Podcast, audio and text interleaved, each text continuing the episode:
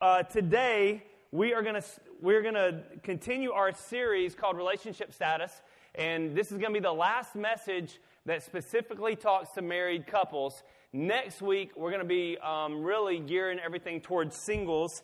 And so, um, so today's the last day. But if you're single in the room today, or if you're watching and you're single today, this is still for you. Like if you ever have a desire to get married, um, then these are going to be some things that you need to be looking for in the person that you're thinking about marrying one day. Um, if you're a teenager today, these are some good habits and things that you need to build into your life right now so that you can be somebody's someone, right?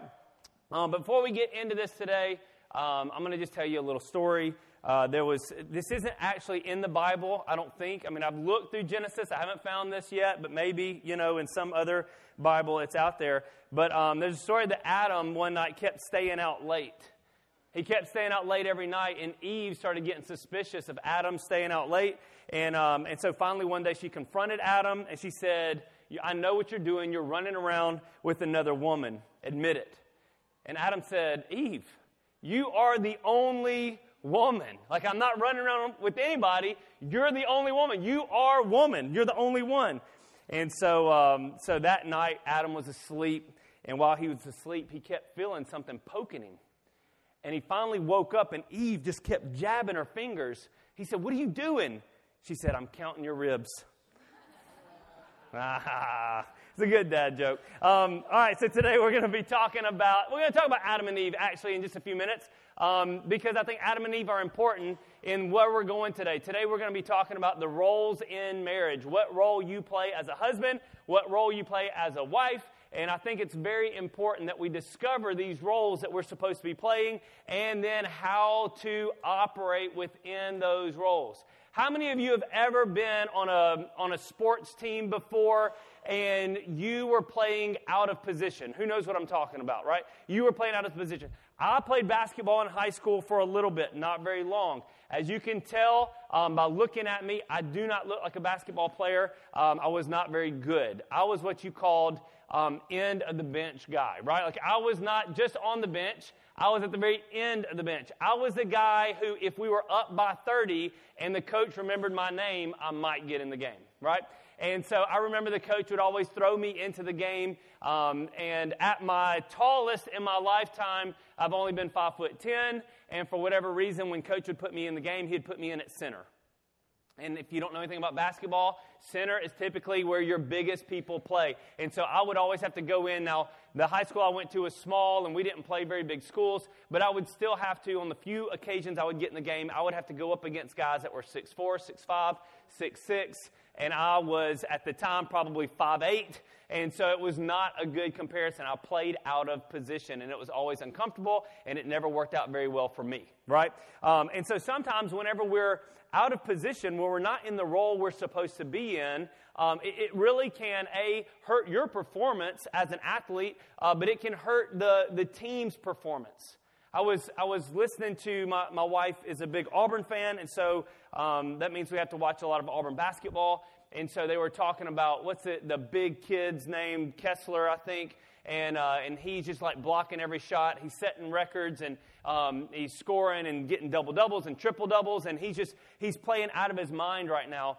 But they talked about how he used to play at North Carolina and he transferred to Auburn. And part of the reason he transferred to Auburn was because North Carolina was putting him in a position where he wasn't that good. And Auburn Bruce Pearl was allowing him to play in a way, in a position, and in a way that, that best suited his abilities. In marriage, what happens sometimes is, is sometimes we get our roles reversed and we get the roles in marriage messed up and we're playing outside of our position.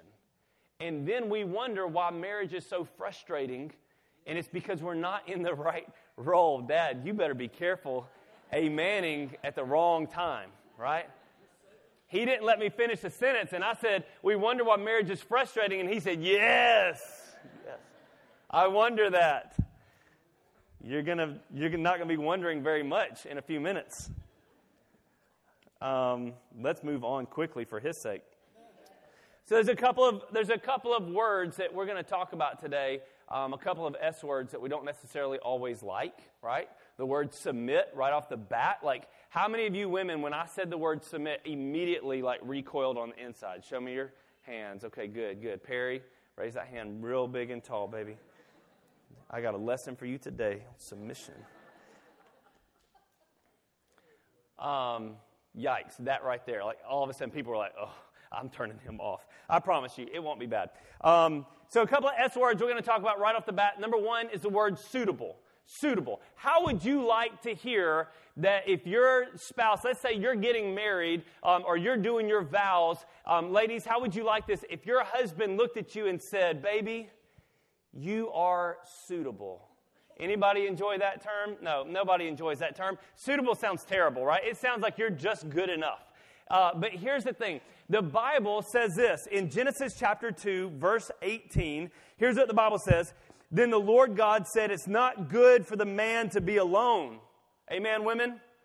You know it's not good for your man to be alone. He's messed up by himself. He needs all the help he can get.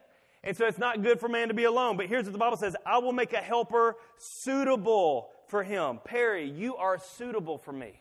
You're suitable for me. What does that word mean? In the Hebrew, that word means that which is opposite and corresponds to. That which is opposite. So, in other words, ladies, you are not supposed to be a man. Men, you are not supposed to be ladies. Let me say that again. Ladies, you are not to, supposed to be a man. God did not design you to be a man. He may have pulled the first woman out of the man, but listen to the words. He pulled the first woman out of the man. In other words, he took something from man and made something completely opposite from man. In today's society, we have this idea that men and women are equal. Not equal in voting rights, not equal in, in talent or ability, but equal as in they're all the same. And all you got to do is watch TV for five minutes, and you can see that we've begun to blend together the genders to the point that we can't really distinguish between the two. Can I tell you this morning, men, you're supposed to be men. Ladies, you're supposed to be ladies. God designed you that way. I'm not on a soapbox. I'm not some old school 1950s, you know, railing against the government. I'm just telling you this is how God designed you to be. Specifically for specific reasons. We are designed to, to be that way. It says that, that suitable means that which is opposite and corresponds. Suitable means complementary. Complementary. Suitable means that they fit together. Listen, you think about my, my, my son, my youngest son for Christmas wanted to buy my mother a puzzle, right? Like that's what he wanted to buy her was a puzzle. So he bought her a thousand piece Christmas puzzle. And then somehow we went over to their house and I got roped into helping put the puzzle together. Now there's not a whole lot I like less than putting a puzzle together. It is terrible. And especially when it's a thousand pieces and they're all little bitty pieces like this. And so you're trying to find what fits together. And sometimes you can take two pieces that don't fit together, and if you're like me and you're in a hurry and a rush, you make them fit together. Right, guys? It doesn't work. The picture looks really stupid. But God designed you, man and woman, why? To be able to fit together seamlessly. This is important because later on we're going to come back to this, this part. So, so, number one, the first S word you need to hear today is the S word called suitable. Everybody say suitable. Say, I am suitable. That's right, you're suitable. With your spouse, I want you to look at your spouse and say, Baby, you're suitable. It's going to be the most romantic thing she's ever heard. Nobody wanted to say that. I hear a bunch of grumbling and mumbling. Like, I ain't saying that to her. The second, the second S word we're going to talk about today is the word sin. So we got suitable and then we got sin. Nobody wants to talk about sin, but sin is important to understand the breakdown in marriage. I need you to understand, first of all, that you are suitable. God created you suitable, but I need you to understand, second of all, that Adam and Eve brought sin into the world and it messed up marriage. God designed marriage perfect. Adam and Eve messed it up because of sin. So the story goes that God told Adam, Don't eat from this particular tree in the garden. You can eat anything else you want. Don't eat of this one tree. We all know how humans are. If you tell us not to do something, reverse psychology, that's the first thing we want to do, right? And so what happens is one day Eve finds herself at the tree. Right off the bat, I'm going to go ahead and tell you, Eve, you shouldn't have been at the tree. If God says don't eat from this fruit, why are you hanging out? If, if your doctor told you that, that your, your liver is messed up from too many years of alcohol, don't drink any more alcohol, why would you go hang out at the bar? Right? It doesn't make sense. It doesn't make sense. Um, if, if you are not supposed to be eating sweets, don't go to Edgar's. I went the other day for breakfast. It was very difficult. I passed by the, the, um, the cinnamon rolls, and it was at lunchtime, and they still had the cinnamon rolls out. And I, I felt like my dog just drooling, just drooling. I wanted the cinnamon rolls. Don't put yourself in a position where you're going to sin. That's a side note. But Eve put herself in a position where she was standing by the tree. All of a sudden, the serpent comes up and begins to talk to her. Uh, here's another little thought if a snake ever tries to talk to you, don't talk back. Shoot that thing in the head and walk away, right? So, so Eve is already, Eve is messed up. I mean, she's in the wrong place, talking to the wrong people, right? And listen, this is how marriages can get messed up real quick. When we find ourselves in the wrong place, talking to the wrong people, instead of hanging out with our spouse and we're hanging out with everybody else, you're going to have a problem right off the bat. So, so that's what happens. The snake tells Eve, You need to eat of the fruit, goes into this long thing. I'm not going to get into it now, it's a whole other message. Eve eats of the fruit. But here's the issue Eve then turns and finds Adam and tells Adam he should eat of the fruit too. Adam knows what God already said. And what does Adam do? Adam eats of the fruit. And then they go and try to hide from God. They're full of shame and guilt. For the first time, sin enters the world. And then God shows up on the scene and God begins to hand down punishment, right? He punishes the snake and then he goes to the woman in Genesis chapter 3, verses 16 and 17. There's a couple of things in 16 and 17 that I need you to pay attention to. If we're supposed to be suitable, we're supposed to be complementary, we're supposed to fit together, we're supposed to be opposite right? But at the same time, working together, then, then you need to hear what happens when sin comes in. Here's what God says to the woman I will sharpen the pain of your pregnancy, and in pain you will give birth. Right off the bat, ladies, there was a time when birthing, when giving birth wasn't painful. Wouldn't that be amazing? And you, listen, this is key. Underline this in your Bible or highlight it in your phone. And you will desire to control your husband, but he will rule over you. You will desire to control your husband. I've been living with Eve for 18 years. No, I'm kidding. But he will rule over you. Can you see the frustration in that sentence right there for Eve? Can, can you see that all of a sudden Eve is given this desire to control her husband? Adam wasn't going to eat the fruit by himself. It wasn't until Eve stepped in and had him do it. Now, she didn't do it like you better do it. She did it in probably some kind of tempting way. Who knows, right? But she did it in a way that she controlled what her husband was doing. But he will rule. So God says you're going to have a desire to control somebody that, that you're not supposed to control. So there's going to be frustration now in marriage. And then he said to the man, Since you listened to your wife, and I always think that's funny. It, right off the bat, guys, don't listen to your wife. That's the thing. That's what God's saying. No, no, no, no, no. It's, it's not saying that. It's not saying I'm stupid. Don't, don't listen to me. Since you listened to your wife and ate from the tree whose fruit I commanded you not to eat, the ground is cursed before, uh, because of you. All your life you will struggle to scratch a living from it. A couple of things I want you to notice. There are two areas of struggle in a relationship. For the woman, the area of struggle can be an area of desire for control, but for the man, it's a lack of leadership.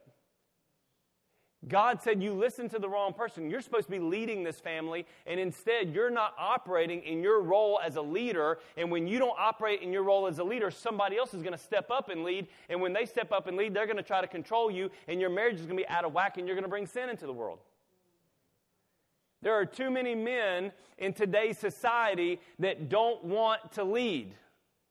They want to sit back and let someone else do it. Just let me go to work and come home and watch the football game. Don't mess with me with the family. Don't talk to me about the finances. Don't talk to me about the future. You take care of it. And we don't want to stand up and lead. There are too many men in today's society that don't want to lead spiritually. They don't want to step up and be the leader because it's easy to let the wife take the kids to church. And yet, studies show that if a man goes to church, he, uh, his family is 84% more likely to go to church with him. When a woman goes to church, the family is only, I don't know, it drops like in half, like 50% or 40% more likely to go. There's something about men being leaders that changes the home. So when we say things like you need to submit or you need to serve, it grinds against thousands of years of DNA, spiritual DNA inside of us passed down from Adam and Eve. When I tell you, ladies, that you need to submit to your husbands right off the bat, you don't like it, not because of what your mom and dad went through or your grandparents went through, although they may have had some bad marriages. It grinds against your spirit because of what happened to Eve thousands of years ago. And husbands, whenever I start calling you out today on your lack of leadership and the idea that you got to serve your spouse, it's going to grind against thousands of years of apathy from man when Adam just decided to not lead in a situation where he should have stepped up and been the man. So understand that today, that as we talk, those are going to be the issues that we're going to deal with. So the next S word we're going to talk about, and this is where we're going to start getting into the roles of marriage, is going to come out of Ephesians chapter 5, and it is the word submit. So the first S word was suitable, the second S word was sin, the third S word is going to be submit. We've got to learn how to submit. Ephesians chapter 5, if you would, let's turn there. If you got your Bibles out, if you want to work with your spouse on something after service today or this week, work on Ephesians chapter 5. Go through it and figure out what your role is in marriage. I promise you this is going to be a good one for you. Um, I've preached this before as far as Ephesians 5. I love this for marriages. Ephesians 5 21, that's where we're going to start. It says this, and further um, submit to one another out of reverence for Christ. Can, can someone tell me who we're submitting to? To one another. Did, did you notice that it didn't say women submit to men? Did you notice that? Now, later on, it's going to say wives submit to your husbands. But did you notice that right there it says submit to one another? That, so if, if we're submitting to one another, but yet I'm a leader um, in my home, if I'm a man and I'm a leader, how do I submit? What does submit mean? Maybe we don't have a good understanding of the word submit. So let's talk about what submit means. In the Greek, submit just, just means to understand your rank, like it's a military term, that there are different levels of rank in the military. And whenever I learn how to submit, that word just means that I learn how to fall in line with my rank that I understand that I may be under someone and I might be over someone, but I'm operating within my rank in the military. In your home, there has to be a head. There has to be leadership. There has to be structure. Why? Because that's how God designed us. But the word submit doesn't have to be bad. Submit can be good. And, and here's another thing submit can be depending on the situation. One of the things that we, um, I, I was thinking about when it comes to this is there are different areas in my marriage where Perry submits to me, and different areas where I submit to Perry. Um, but at the end of the day, I'm still the leader in charge of the home. That's not a bad thing. Someone's got to lead. And there have been times in our lives and in our marriage where I was not good enough to lead. I struggled as the leader, and our marriage struggled. And so you got to understand something, but there are times when we both submit in different areas. There are areas when we first got married, when we very, very first got married, um, we started having to pay bills, right? You're having to pay bills. And, and the funny thing is, I had been paying bills. I had lived on my own um, for a while before I married Perry. She'd been living with her parents, and she moved straight in with me from living with mom and dad. And, and so it was a struggle, you know, right off the bat, right there for her. But um, we, we were paying bills, and, and one day uh, she said, Why am I getting a late notice from the power company? Like, why did we get a late notice? Didn't you pay the power bill? And I was like, Oh, man, I forgot to pay that power bill. And she said, Well, do you want me to take over paying the bills? Like, no, no, no, I'm the man. I'm in charge. I pay all the bills. My dad paid the bills. I'm going to pay the bills. And then she's like, Why does the water company keep telling us that we're behind for two months? I was like, Oh, man, I forgot to pay that water bill. And finally, I was like, You know what? I'm going to submit. I'm going to let you pay all the bills. I'll help come up with the budget, but you pay all the bills because you are good at remembering to pay bills. Obviously, I was not, right? So what happened? Did, did I become, um, did she become the man of the house? Did she become the leader of the home? No, she didn't become the leader of the home. In that situation, I submitted to her ability, that her ability in that area was much better than mine. We did a marriage night here a few weeks ago, and it was awesome. It was a great marriage night. Um, I don't know if you guys came to that and you enjoyed it. I hope you did. Um, but it was an amazing marriage night. But here's the thing uh, most people understand that as I'm the pastor of this church, which means I'm the one that's responsible for everything that happens under this roof, right? And under the name Gateway. I'm responsible for that. But for marriage night, I submitted to Pastor Jonathan and I said, Jonathan, I'm going to let you run the marriage night. You say what you want to say, you get the speakers, you set the format, and I will do whatever you need me to do. Did, did for that marriage night, was he the pastor of the church in that moment? Did all of a sudden he have to be responsible for the finances and be responsible for the mortgage and be responsible for whatever? No. But in that moment, I submitted to him and I served Pastor Jonathan. Whatever he needed, I'll go pick it up. I'll set the computer up. I'll do whatever you need me to do for this night. What happened? We learn how to submit one to another. In your marriage, there's going to be some things that the husband is better at than the wife. Wife, submit in those areas. There are going to be some things, husband, that she's better at than you. Submit in those areas.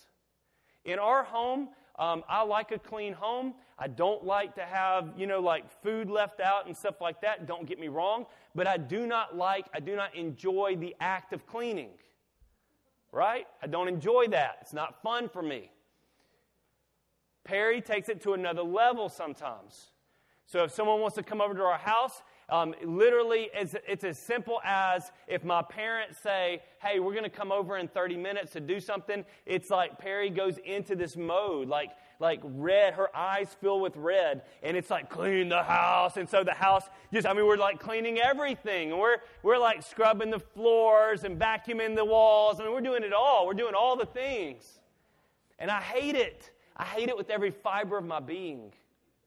But you know what I don't do? I don't take over and say, we're not doing this anymore. We're cleaning my way. Because if we clean my way, we'd be shoving stuff in the cabinets wrong just to hide it until my parents left. I submit, I submit in that area because I know if I submit to her leadership in cleaning the house, that it's going to get done and it's going to get done right. I may not like it while I'm doing it, but it's going to get done. Does that make sense? Does that make submit sound a little bit easier um, when we talk about the idea of, of, first of all, we have to submit to one another? So it's not just women. It's not just women. It's both of us. We all have to learn how to submit to each other. But there's still this idea of someone being the head, of someone being in charge. I'm still in charge of the church, even though I submit to Pastor Jonathan for marriage night. Right? I'm still in charge overall. So you got to have leadership. So let's talk about the wives for a minute. Ephesians chapter 5, 22 through 24. Ladies, this part's just for you. Husbands, you need to listen to this part. And, and I'm going to I'm gonna be really, it, it, sounds funny, but I'm going to be serious here. Um, husbands, today's message is not going to be easy for you. It will be, honestly, ladies, today's message will be much easier for you. You think coming into a message about submit that it's going to be hard for you, it's going to be much easier for you than it is for men. Men, it's going to be much harder on us, and it should be. And it should be. Because today we're going to talk about leadership, and, and leadership shouldn't be easy. Leadership shouldn't be something we just roll out of bed and leadership falls off of us. Leadership should be something we have to work hard at. And so today it's going to be a little bit tougher for men. So, ladies, um, sit back, enjoy. Guys, buckle up. Uh, for the wives, this means submit to your husbands as to the Lord. For the husband is the head of his wife. Perry. The husband is the head of his wife, as Christ is the head of the church. He is the Savior of his body, the church. As the church submits to Christ, so wives should submit to your husbands in everything. In everything. The act of submission by a woman defeats the sin of Eve. Eve wants to control, but whenever a woman learns how to submit to leadership and authority, it destroys it destroys the sin of Eve the curse of Eve, right? And so we have to destroy that, that desire for control, and so we do that through submission. But here's a problem is we have talked about the word submission and submissive wife for so many years that we've given a bad connotation. All right? There are different ways to submit. There are different ways to submit. And, and, we need to understand today that a submissive wife does not mean a weak woman. Submissive wife does not mean that you are walked over. A submissive wife is a very powerful person. Emma, uh, Emma came home from volleyball practice and she said, she said, our volleyball coach, um, her, her volleyball coach is a, a, a former pastor, and, and so his, him and his daughter are coaching the volleyball team. And she said, Our volleyball coach gave us all words today, like words that reflect who we are. And I was like, Oh, that's cool. What word did you get? And she said, I got meek. Meek. You know, she was so disappointed that she got meek. She said, Meek sounds weak. You know, it just sounds like, and I said, no, no, no, no. Meek isn't weak. Meek means that you're very, very strong. You just have control of your strength. I said, imagine the Hulk holding a little baby bird, right? He could crush it at any moment, but instead he controls his strength not to hurt it. Women, whenever we talk about being submissive, it doesn't mean that you're weak. It doesn't mean that you're less than. As a matter of fact, um, I want you to look at Proverbs 31. Proverbs 31 is an awesome verse for women. I mean, awesome passage. Verses 10 through 31. Ladies, if I were a woman, I would read this every day. As a matter of fact, I do read this a lot because I read this for Perry, and um, these are the things I pray for Perry. These are the things I tell Perry about herself. And, and so this is a very good, very good uh, passage of Scripture. But this talks about what a submitted, a submitted wife looks like. So check this out. Check this out. If you think submitted wives are weak, check this out. Verse 10 Who can find a virtuous and capable wife? She is more precious than rubies. Let me just start off right, right here by saying, gentlemen, it is very difficult to find a good wife. So, whenever you start getting the seven year itch or whatever it is, you've been married long enough that you start trying to look at the greener pastures on the other side of the cubicle, on the other part of the office. Can I just tell you that finding a good wife is harder than finding a ruby? How many of you have ever found a ruby? None of you have, right? Why? Because it's very difficult to find. So don't think you're going to just throw a rock and end up hitting a good woman. It doesn't happen that way. They're hard to find. You got to seek them out. And when you find one, you hold on to her like a precious jewel. You don't let her go. You value her. So don't be looking around at some other some other stones out there, right? It's fool's gold. It ain't real. So verse verse 10 She's more precious than ruby. Verse 11, her husband can trust her and she will greatly enrich his life. In other words, she's trustworthy. He knows she's not going to try to control me. She's not going to try to manipulate me. She's not going to try to nag me into doing something. Why? Because I can trust her with my heart. And not only can I trust her, but she enriches my life. She makes me a better leader. Man, that's a good wife. She brings him good, not harm, all the days of her life. Not only does she submit to leadership, she encourages leadership. Verse 13, this is going to be common right here. She finds wool and flax and busily spins it. Uh, she, uh, she is like a merchant ship bringing her food from afar. She gets up before dawn and prepares breakfast for her household and plan the day's work for her servant girls. Wait, hold on, what did that say again? She gets up before dawn and prepares breakfast for her household, including her husband. Let's preach on that for a minute. What's the theme? The theme is that she, she's a hard worker. She's a hard worker. This woman doesn't just sit around. She, she doesn't just lay around all day. She is a hard worker. It's going to be common throughout this. Verse 16, she goes to inspect a field and buys it. With her earnings, she plants a vineyard. In other words, she's got an eye on the future. She's not spending everything on the present, right? She's got an eye on the future. This woman is smart. She's no dummy. She knows that I can't just go shopping and buy everything that I want to buy right now when I've got a future I've got to prepare for. She reinvests her money. She is energetic, verse 17. She is energetic and strong, a hard worker. She makes sure her dealings are profitable. Her lamp burns late into the night. Her hands are busy spinning thread, her fingers twisting fiber. Listen, it doesn't matter if you're a stay at home mom or you're a professional mom or wife, it, doesn't matter which one you do. The fact is, the Bible says that a good, submissive, uh, virtuous wife is hardworking. You're hardworking. When you stay home, if you stay home all day, you're working hard at home. Man, you got a job to do raising kids or cleaning the house or taking care of the food or taking care of whatever it is that you got to take care of at the house. You work hard. If you're out working a job, you work hard, you're driven, you're going after it. These are not bad things. People try to put women in this box that says, oh, you got to stay. I've, I've, heard preachers say this. They, they said, oh, the wife has to stay home. She can't work a job. And I want to raise my hand, but have you met my wife? Like, my wife will work you into the ground, buddy. Like, don't, don't say that. And so the Bible here doesn't, he, he never really goes into if she's at home all the time or she's working all the time because she's just a hard worker wherever she is. Wherever she is. Verse 20, she extends a helping hand to the poor and opens her arms to the needy. In other words, she's generous. She's not stingy. She's not selfish. She's generous. She loves people. Right, Gomez? She buys, she buys shakes for the coach whenever he's having a coach at 3 o'clock and you know he's hungry. If I throw that stuff in every so often, then it just keeps Gomez buying me shakes. That's all it is. Verse 21, I love this one. This is one I, I feel like this What's the next one? Uh, she has no fear for winter uh, of winter for her household, for everyone has warm clothes. She makes her own bedspreads. She dresses in fine linen and purple gowns. In other words, she takes care of her family. Her husband is well known at the city gates where he sits with the other civic leaders. Not only is her husband a leader, but she doesn't distract from that. I've seen people before who who um, who were married, and one spouse, in in this case that I'm talking about, it was the it was the wife was acting like such a fool that the husband got in trouble at work. The wife showed up at his job acting a fool, and the husband is one who got sent home.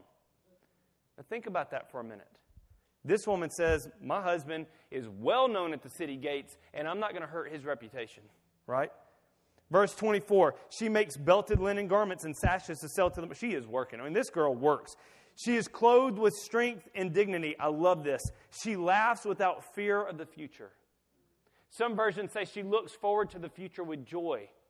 Why? Because she trusts God and she trusts her husband. That my future is not going to be scary. It's not going to be, I'm not going to get hurt. I, am not going to get beat up. I, am not going to have nothing. I'm looking forward to the future because I trust my husband and I trust my God. Right? When she speaks, her words are wise and she gives instructions with kindness. Her words are wise and she's not nagging or mean spirited. Like whenever she speaks, she speaks with wisdom. One of the things I pray over Perry all the time is that God would give her wisdom, not just intelligence. There's a difference between wisdom and intelligence. I've seen smart people be real stupid, right? Like, I, I knew a guy one time that was crazy smart, like multiple PhDs and master's degrees and all the things. And, and the cops picked him up running down the street naked with baby oil all over his body. And when they picked him up, they said, What are you doing? He said, My trash can told me to do it. Like crazy, right? That ain't smart. So I pray for my wife, God, give her wisdom, because she's very intelligent, but God, give her wisdom. Every time she opens her mouth, let the words be wise. Let it be something that's going to change someone's life. Verse 27 She carefully watches everything in her household and suffers nothing from laziness.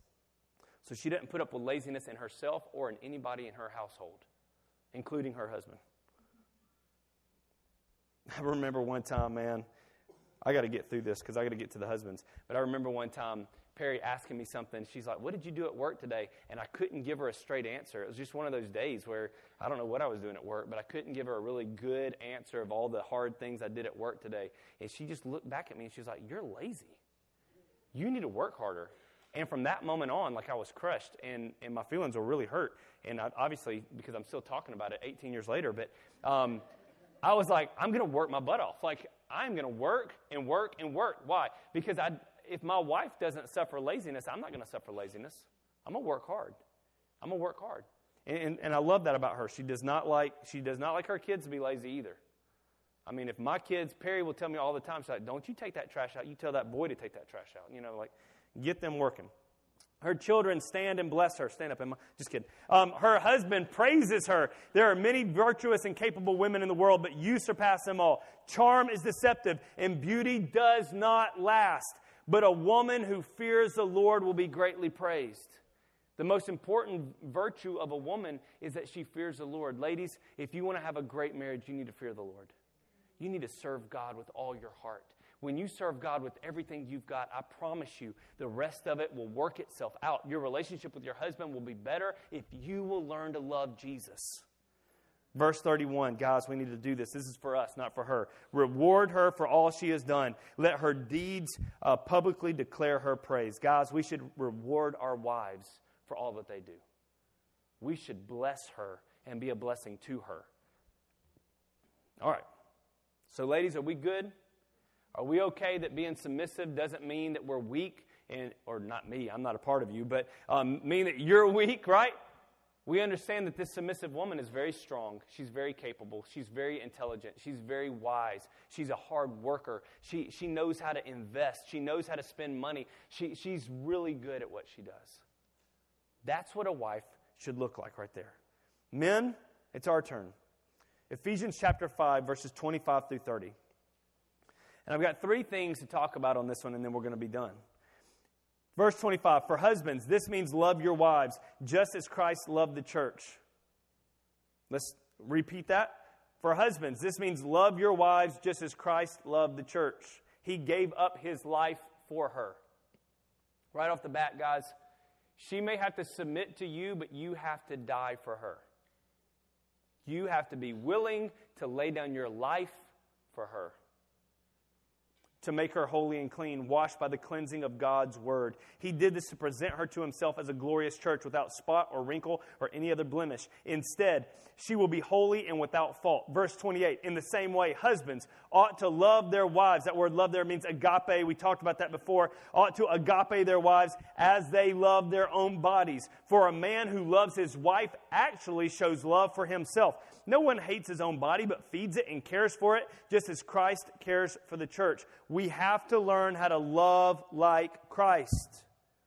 As men, we want all the respect, but we don't want all the responsibility. And I'm telling you today, if you want the respect, you got to pick up the responsibility. There is work to be done, gentlemen. If we want our wives to submit, we need to give her someone worthy of submitting to. Jake is back in the back, and Jake is a wrestler. I would not fight Jake.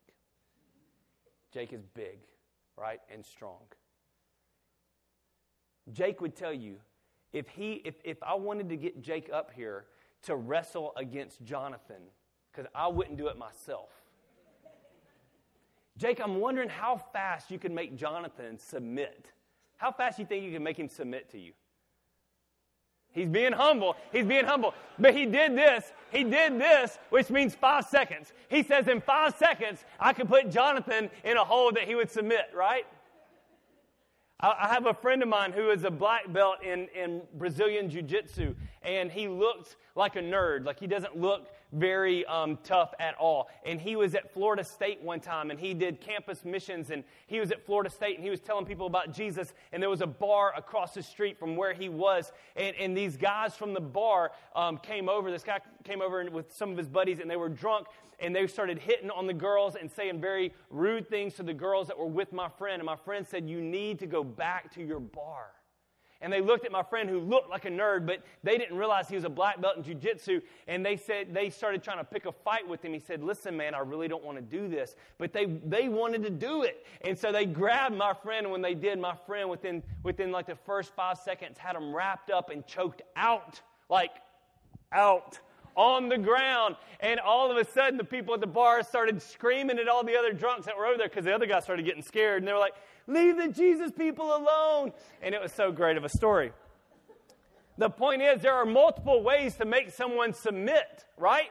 You can make someone submit by force, or you can make someone submit by being worthy. And what husbands tend to do in, in our world today is they want to make their wife submit by force. I'm the man, you do what I say. Can I tell you something? When you start stepping into that role, Eve is going to rise up and she ain't going to submit. But if you're worthy, Jesus never does that to us. Jesus never does that to us. Here's what Jesus says Jesus says, I love you so much, I'll die on the cross for your sins. Even if you're the worst, even if you hate me, I'll still love you and I'll still die for you. And so whenever I see Jesus, I say, I'm willing to submit. I'm willing to submit. There's an idea that, that we get in our brain. And, and when I was first married, this was our struggle. Our struggle was I saw my dad, who is a, who is a very strong leader, but I was seeing my dad, who at the time that Perry and I first got married, had already been married for over 30 years. Like he had already been, or maybe not that, I don't remember at that point how old. You're pretty old now, and so am I. So um, we're at a point now where like decades are just like, you know, they just vanish on us, you know? But my dad had been married for a number of years. My whole life he'd been married. And so I'm looking at where he is at that point in his marriage and thinking, thinking that, thinking, yeah, they've been married my whole life, believe it or not. It's crazy. and um, see, y'all can't be stupid. You messed me up. And, and, so, and so I'm looking at that and I'm thinking, I've got to be like that, like he is right then, instead of learning how to be the man that I was supposed to be at that point. And I tell you guys all the time, we view our marriage as young. Well, look, we were young. I was in my early 20s when we got married. I think, how old was I? 23? I was 23 when we got married, and I was act, trying to act like I was 43. Like I tried to act like I was the man, and I was not. I was the boy. Right? And so I tried to force her into, into submitting as a wife. And I tried to make all the decisions. And I tried to be the man. I tried to be in charge. And the more I tried to be something I wasn't, the more she resisted. And we had fight after fight after fight. And we struggled and we struggled and we struggled. Because I wasn't being a person worthy of being submitted to. And the more I tried to force something, the more she tried to buck it. And we just went round and round and round. So, men, we have to be worthy of being submitted to. So, how did Jesus love the church? He loved the church because he sacrificed himself. Jesus sacrificed himself. The word agape is a self giving um, without expectation of return. When I agape my wife, I give her whatever I can from myself. I sacrifice whatever I can of myself without expecting her to give me something back. It took me a long time to figure that out. I used to think if I wash the dishes, right? If I clean the room, then I'm going to get something later on. And then when it didn't happen, I was very frustrated and mad. Why? Because I was erosing my wife, not agapeing my wife. Eros comes from a place of, uh, of romance and lust, can be, not from a place of sacrifice. So lots of guys like to eros their wife. Not a lot of guys like to agape their wife. If you don't know what those mean, go back to our first message in the series on love. But the idea is that whenever I agape, I give without expectation of return. Agape means to love the unlovable. Agape means to love even when I'm rejected. Even when I'm rejected, I still love. Gentlemen, if we can't love like that, then we're going to struggle in our marriage. We're going to struggle in our marriage. The Bible tells a story of Hosea and Gomer. I love their names, right? If they were a celeb- celebrity couple, they'd be Homer. Um, Hosea and Gomer, God tells Hosea, I want you to go marry Gomer. Hosea looks down the street and he sees Gomer in the red light district standing out on the side of the road flashing her little leg, right? She was a prostitute. Hosea's like, Whoa, you want to marry a prostitute? And God's like, Yeah, go marry her. So Hosea did it. He went and bought her and, and, and took her home and married her. And within like three months, old girl is back being a prostitute. And Hosea was probably like, oh, good. Whew, I got out of that one. And God's like, go buy her back. Like, I want you to go get her back out of prostitution, bring her home, and have some babies. And, God, and Hosea was like, what? This is the worst sermon illustration ever. But he did it like multiple times. What was God illustrating? God was illustrating Christ's love for us. That although we may leave, He still goes back and gets us. Listen, I hate to tell you guys this, but agape love says, I love you even whenever you don't act lovable. I love you even when you mess up. I love you even if you reject me. I'm still going to love you. I'm going to love you until the point I can't love you anymore. I'm going to just keep loving you. The second thing is this Jesus served others. How many times did we read about Jesus doing stuff for other people? How many times did we read about Jesus being tired, but he still healed a bunch of folks? How many times did we read about Jesus washing the disciples' feet? Like, like how often does Jesus have to serve before we get it in our heads that a real leader serves other people? A real leader isn't about controlling other people. A real leader is about serving the needs of other people. And husbands, we have to serve the needs of our spouse. The Bible just told us in Ephesians, Paul said, a man takes care of his own body. Why shouldn't he take care of his wife? God pulled her out of your ribs. She's part of who you are. Take care of her like she's you. Love her, feed her. That was kind of a weird one that Paul said, but you get the point. Give whatever she needs. We talked last week about the idea that we've got to be providers. We got to provide um, for our for our marriage so, uh, spiritually. We got to provide emotionally. We got to provide physically. Like these are areas that we have to provide, and husbands, we lead the way in that. Philippians chapter 2, verses 5 through 8 says, You must have the same attitude that Christ Jesus had. Though he was God, he did not think of equality with God as something to cling to. Instead, he gave up his divine privileges. He took the humble position of a slave and was born as a human being. When he appeared in human form, he humbled himself in obedience to God and died a criminal's death on the cross. In other words, Jesus showed up and said, It's not about you serving me, it's about me serving you first we got to serve. We got to serve our spouse. We got to find ways, guys. We got to find ways to serve our spouse. So don't don't come at me saying, "I'm the man, bless God, I don't have to serve." No, no, no, no, no, no. If you're the man and you're like Christ, you have to serve. Yeah, but that's going to make me look like a weak, uh, weak uh, husband, and and my buddies are going to be making fun of me. Who cares what your buddies say? This is about eternity. This is about you and your spouse uh, being married and staying married and have a strong marriage. I don't care what your buddies say. Your buddies are divorced. Your buddies are, are still sleeping around. Your buddies are a bunch of dummies. You need to serve your wife. Give her everything you got. Serve your wife. The last one is this Jesus leads us spiritually, and we have to lead her spiritually. It says in there an interesting thing and I, have read this one multiple times, and it's honestly, it kind of bothers me a little bit because it says that Jesus washed uh, the church with the washing of the word, right? And, and then he starts applying that to us. Like, we got to wash our wife with the word. Like, that doesn't make any sense.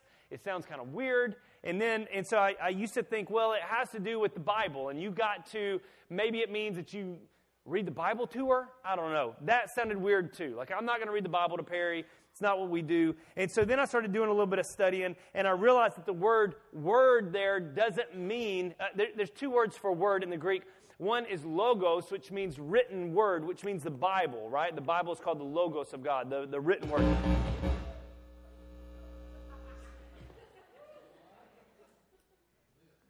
Hey, can you not do that next time I'm preaching? Whichever one of y'all did that, stop it. I'm about to wash y'all with the word. Like sometimes when stuff like that happens, like I thought I was being electrocuted, even though it, like I didn't feel anything, but I, it felt like something was happening on the inside of me. Y'all ever get that feeling? Like it scared me real bad, and I tried to be funny to play it off, but then like all of a sudden, like all my nerves just kind of got to me just now. I kind of need a breath, to be honest with you. I sure hope the Holy Spirit wasn't moving in that moment because we just ruined it. Logos is a written word, so I'm not giving her the written word. God already gave her that. There's another word for, for word in the Greek, and it's the word rhema. Rhema means uh, spoken word, but it also means revelation word. In other words, it's, it's I speak over my wife. I speak the word of God over my wife but I speak the truth of God over my wife. And not only do I speak it over her, I speak it in her. Gentlemen, we have to lead. Listen to me. I'm not saying you should lead. I'm telling you, you have to lead spiritually in your home. We should be done with the days of the women having to play the role of the spiritual leader in the home. Not that she can't lead spiritually, I think she can. My wife is an excellent leader spiritually. When on the rare occasion I can con her into getting on stage and speaking, she does an awesome job. She is very spiritual, very wise.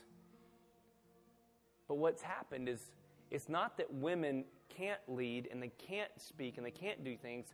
It's that men have refused to for so long that they now feel like they have to.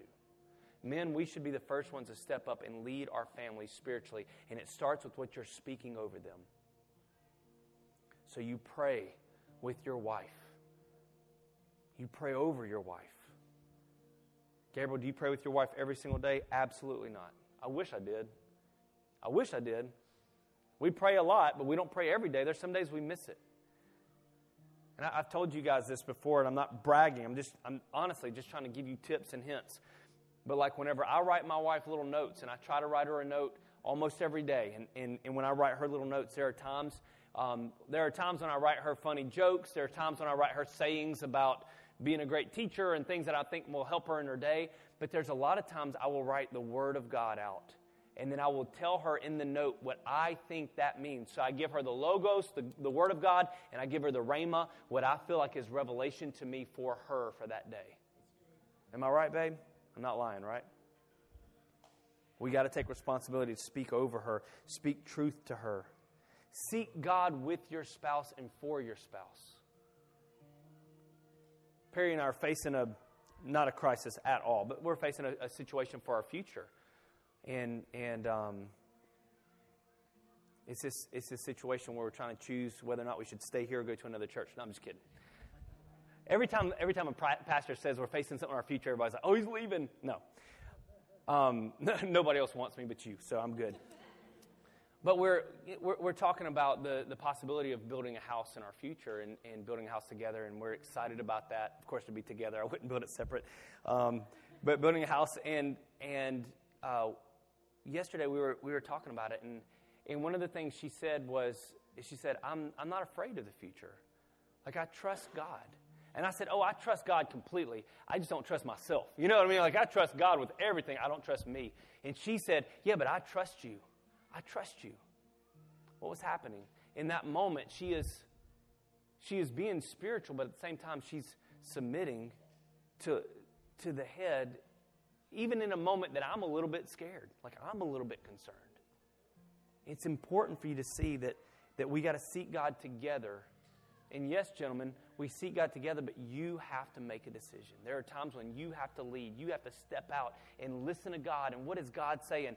Your wife doesn't want to hear what, what Gabriel has to say about God. Your wife doesn't want to hear what Steven Furtick has to say about God. Your wife doesn't want to hear what Chris Hodges has to say about God. Your wife wants to hear what you have to say.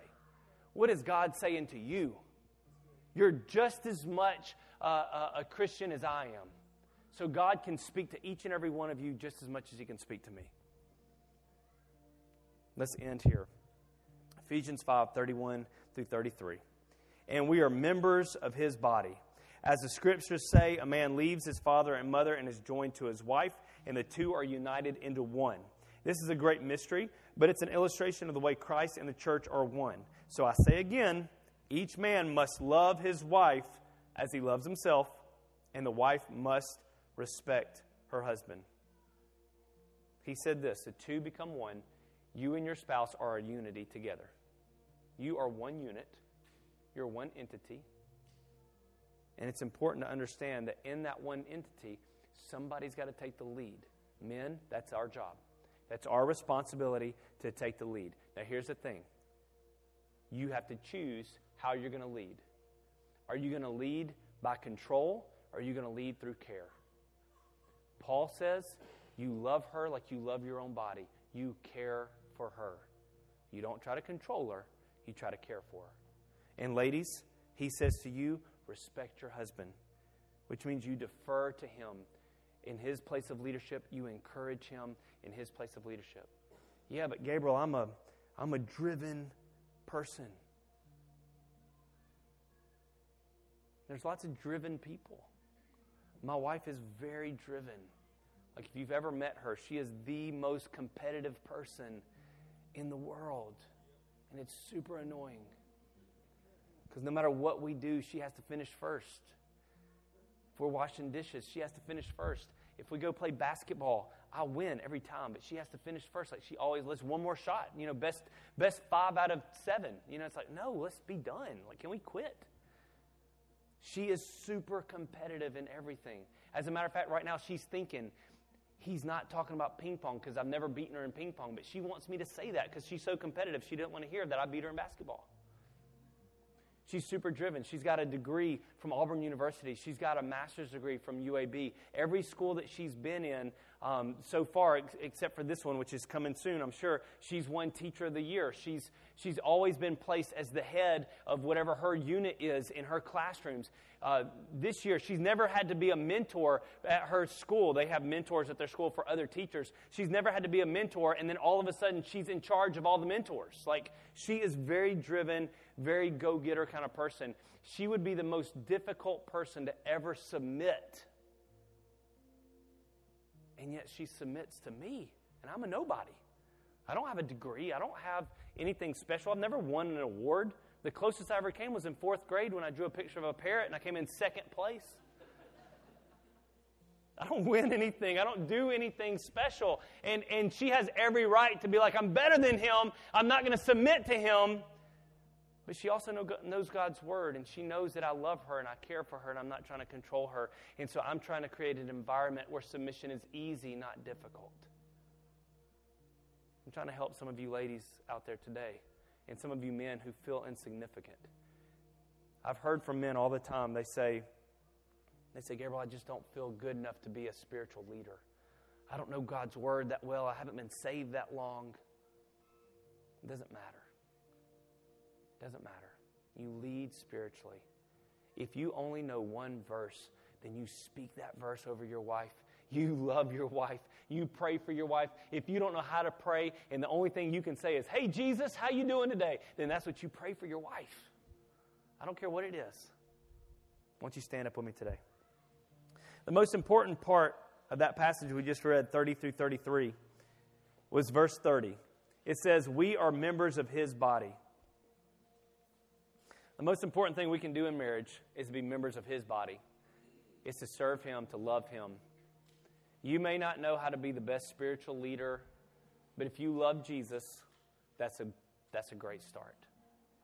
You may not know how to submit and everything, and you may struggle with it sometimes, but if you love Jesus, that's a great start. Because the closer we get to Him, the more like Him we become. And today, if you're not serving Jesus, this is your day to start. This is your day to give Him your life.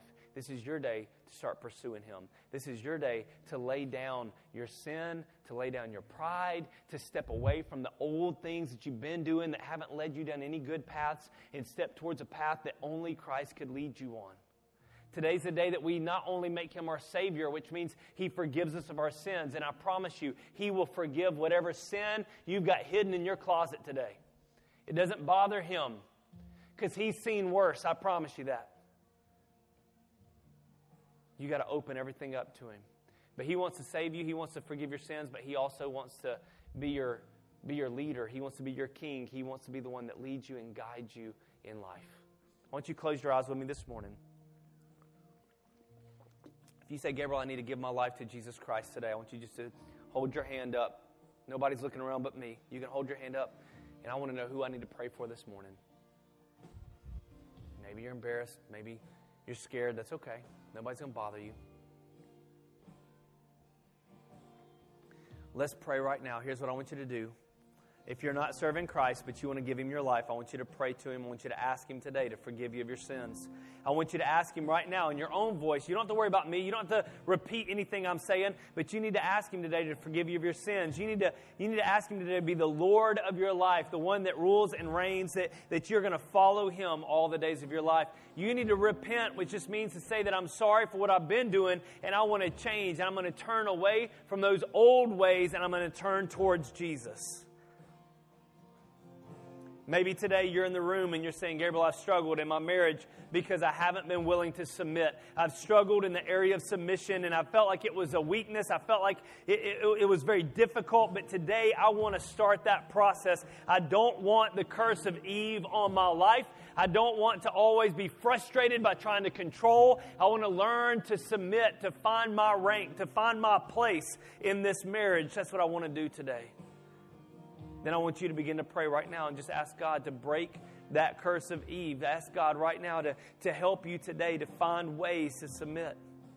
Maybe today you're saying my marriage is struggling because I've been trying to control it or I have been very apathetic and I haven't been the leader I'm supposed to be. I haven't taken up the responsibility I'm supposed to take up. I, have been looking for rewards instead of look, looking for places I can serve. I've been looking for, for, for some feedback instead of looking for places I can sacrifice. And today I want to be like Jesus. I want to lead my family well. I want to love my family well. I don't want to just eros and I don't want to just phileo. I want to agape. I want to give, give my family everything that I've got today.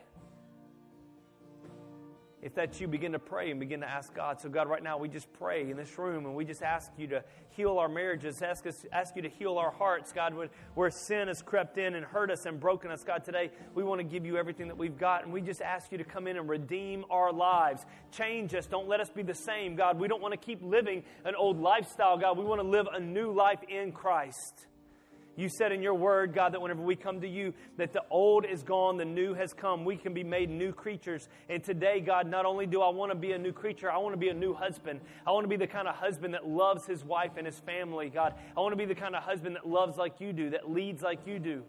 God, there may be some wives out here today that need to be new wives. God, they need to be a new creature today. And I just pray for them right now that you would help them to find that place of transformation. So, God, we love you so much, and we thank you for what you're doing in our lives and in our community. Help our marriages, God, to be a beacon of light and hope to other people around us. In Jesus' name we pray. Amen.